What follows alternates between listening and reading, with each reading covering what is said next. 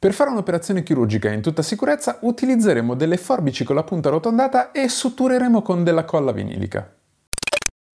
Robert Liston è uno dei più famosi anatomisti e chirurghi inglesi della prima metà dell'Ottocento. È talmente bravo che viene assunto alla sola età di 20 anni dalla Royal Infirmary di Edimburgo con il ruolo di house surgeon, chirurgo interno.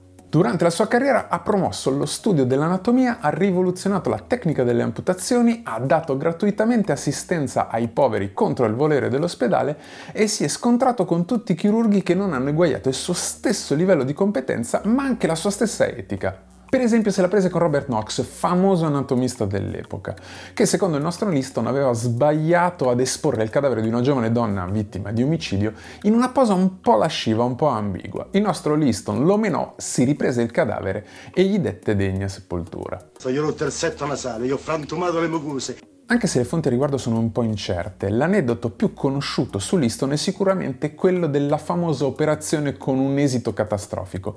Eh, l'abilità principale di Liston era quella della rapidità, soprattutto quando si trattava di amputazioni. Lo avevano soprannominato il coltello più veloce del West End. Addirittura lui si faceva cronometrare dai suoi assistenti e dal pubblico durante le operazioni. Questa rapidità però non gli tornerà utile durante un'operazione in cui dovette amputare un arto. Il paziente morì a causa di un'infezione, ma Liston tagliò inavvertitamente anche un dito ad un assistente, che morì tempo dopo per una gangrena. Finita qui?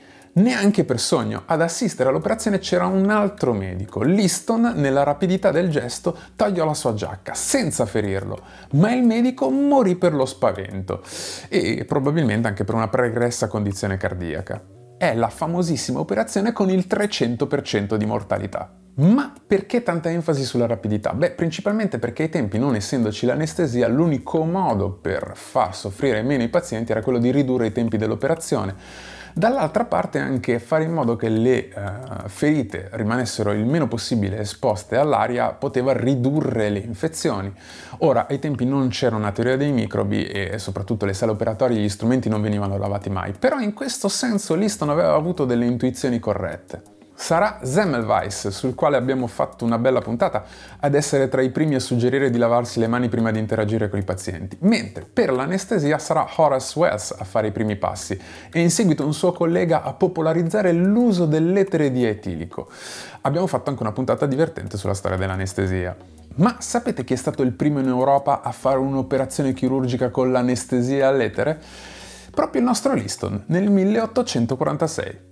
Vi ricordiamo che questo è un formato breve, ma che sul nostro canale potete trovare un sacco di puntate più lunghe e approfondite, come quella su Semmelweis o quella su Horace Wells, ma anche una puntata divertentissima sul chirurgo che operò il sedere del re di Francia. Se abbiamo detto un sacco di stupidate oppure vi siamo piaciuti, mettete un commento, il like, iscrivetevi al canale, mettete una valutazione, insomma fate tutte quelle cose che si fanno solitamente su internet. Ma soprattutto andate a verificare le fonti che vi mettiamo sempre in descrizione.